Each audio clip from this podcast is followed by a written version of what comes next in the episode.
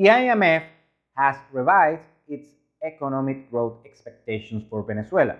Beginning of the year, the IMF, the International Monetary Fund, estimated an economic growth of 1.5% here in Venezuela that at the moment, beginning of the year, I thought mm, it's quite low.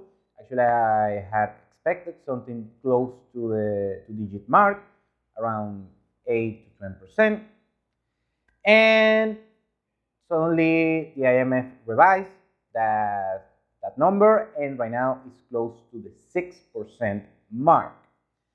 That means that the Venezuelan economy should grow, of course, 6% according to the IMF.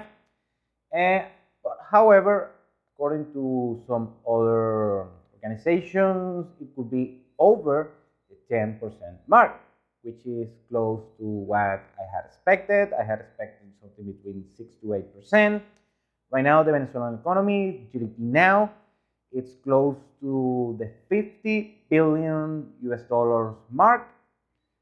Uh, you have to remember that the bottom was around 40,000 40,000 million 40 billion USD just a couple years ago. However, uh, you have to account that at some point the Venezuelan economy had had a size of over 200 billion US dollars. So then, you know, the Venezuelan economy collapsed 80%, reaching the 40 billion mark, and right now it's close to the 50 billion. So just an update.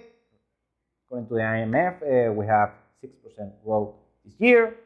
Some local and domestic organizations regarding the Venezuelan economy says around 8 to 10 percent. And actually, Credit Suisse has a problem.